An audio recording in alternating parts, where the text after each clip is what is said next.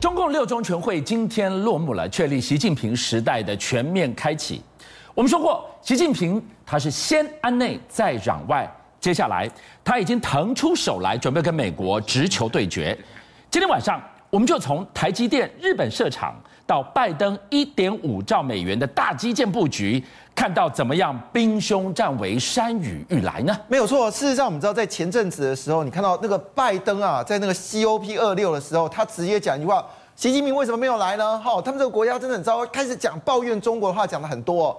那时候呢，中国也开始直接反击，他说：“那你以前川普不是推出巴黎协会啊？你们自己也没有做好这个事情啊。”我们就想说，他不是说年底要见面吗？应该没有机会啊。就没想到突然之间，双方共同发表了一个言论，什么言论呢？就是要共同合作，加强减少碳排放，而且双方说我们会共同对甲烷的部分我们会减少。我们会增加更多的森林，然后我们会减少这个碳排放啊。这个太吊诡了。习近平等于是挨了闷棍，我今天没有到现场，结果你在那边公众酸我说你什么都缺席，你这样怎么当一个世界的领袖？挨了闷棍的习近平居然跟美国同意了这一项加强合作的声明，哇，这个背后水多深啊！而且你知道这个时候呢，这个之前的中国有个叫中国气候变化的事务长嘛，他叫做谢振华，突然他出现了。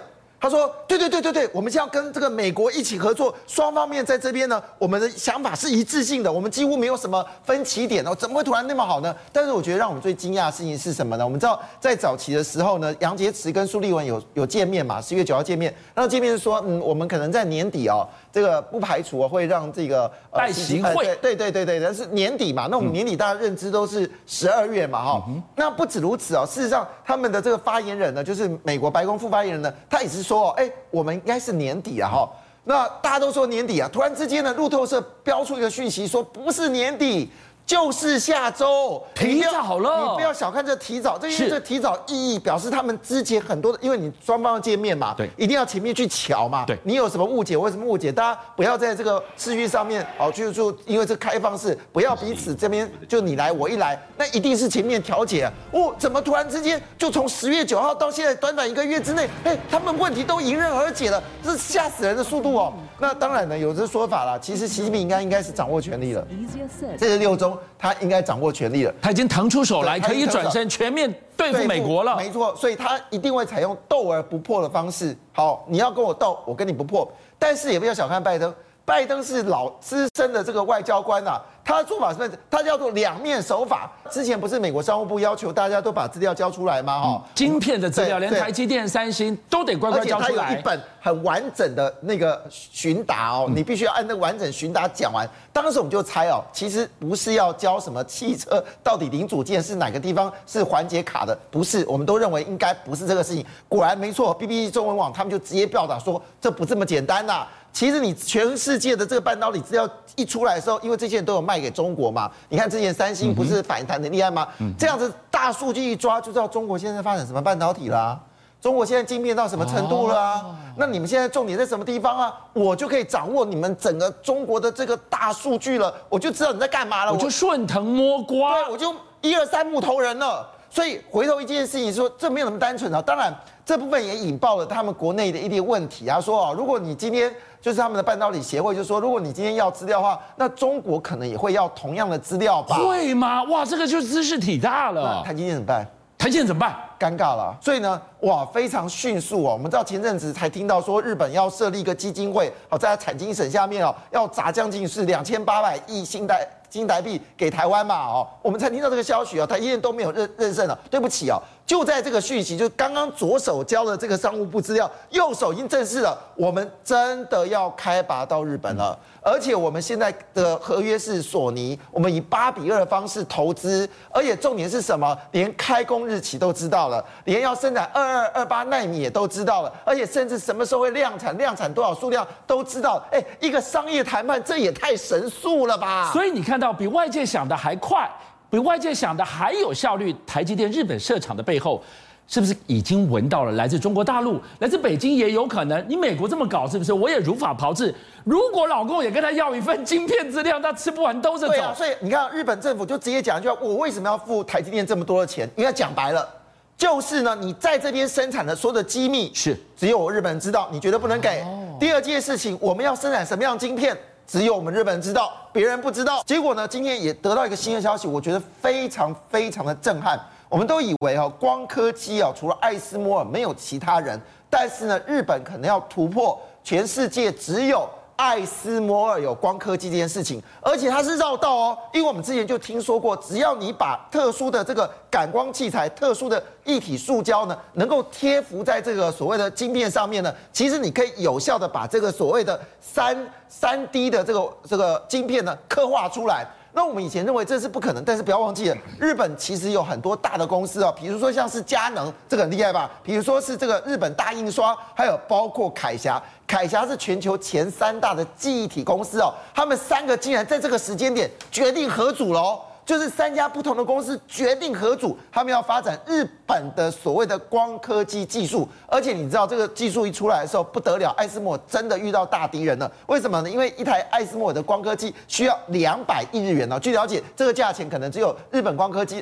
艾斯摩尔光刻机1/10，而且效能竟然可以高达90%哦。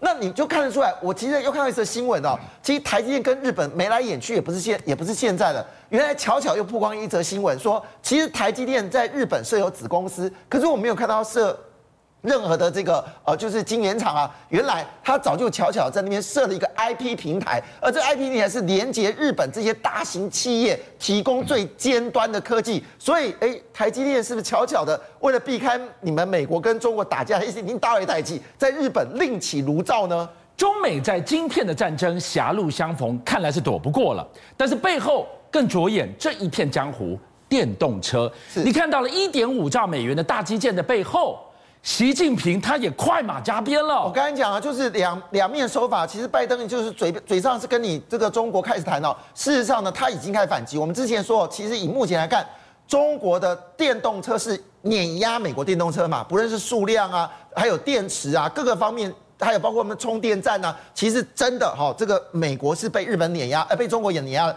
但是拜登这一次哦，$1.5兆的这个大基础建设出来的时候，他不用客气，一口气呢是大量的资金砸在这个电动车。先不说$20亿是买这个巴士车啊，其实最关键的是那$50亿哦。你可以想象，以后你去了这个美国的这个高速公路，除了你会看到一条非常强的高压电线，完之后呢，在高压电线面呢，隐藏了各式各样的所谓的辐射性的充电。也就是说，你今天开了电动车的时候，你永远不用担心。我一边开已经一边充电了。你从美东飞到开到美西，你从美北开到美南，你从加拿大开到墨西哥边境，你都不用担心充电的事情。燃油车的末日也是电动车江湖的掀开序幕。我们给大家来看到最近讨论度极高的这一家公司 Rivian。Rivian 这家公司呢，在美国为什么横空出世，就搅乱了一池春水哦？这家公司不得了，谁把它炒高了，你知道吗？谁 ？Amazon。他当还在那边设计的时候 ，Amazon 说：“对，你是卡车哦，你有卡车嘛？你有卡车我 Amazon 最需要啊。”那就直接就砸钱，你知道这一砸钱的时候，就引起了通用跟福特紧张。因为你 Amazon 不是坐车的，你坐车都投资电动车，那我坐车该怎么样呢？就福特车说，那我要去投资，但是福特车投资有个要件说，对不起，通用不能加入哦。那因为他们认为将来合作机会很大。那我们来看啊，这家公司的这个车子有多激烈，先不说它一上市股价就飙翻天哦。其实你看它的这个金额，真的对特斯拉开枪。第一步，它的车子只要$70,000，同类型的特斯拉车至少$80,000起跳。好，它的那个这个 Cyber Plus 它的那个电动卡车嘛，哈，那它的续航力呢是640公里，也是跟碾压了这个特斯拉，而且它0到100的加速度竟然可以3秒，是卡车哎。所以这个车在市场上真的是风行，而福特也是以卡车出名的，所以如果能够强和福特有没有机会一起哦，携手这个 Rivian 跟这个就是我们说的这个特斯拉对决呢？但是你知道吗？我们知道这个特斯拉是一个人的名字，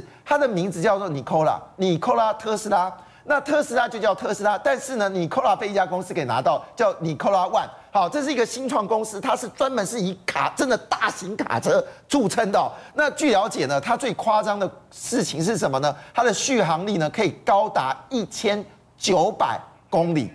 再念一次，1900公里。所以看起来未来车子越来越，当然也不要忘记了，红海的车也要出来，红海车也是要继续碾压特斯拉的价格。我们拭目以待。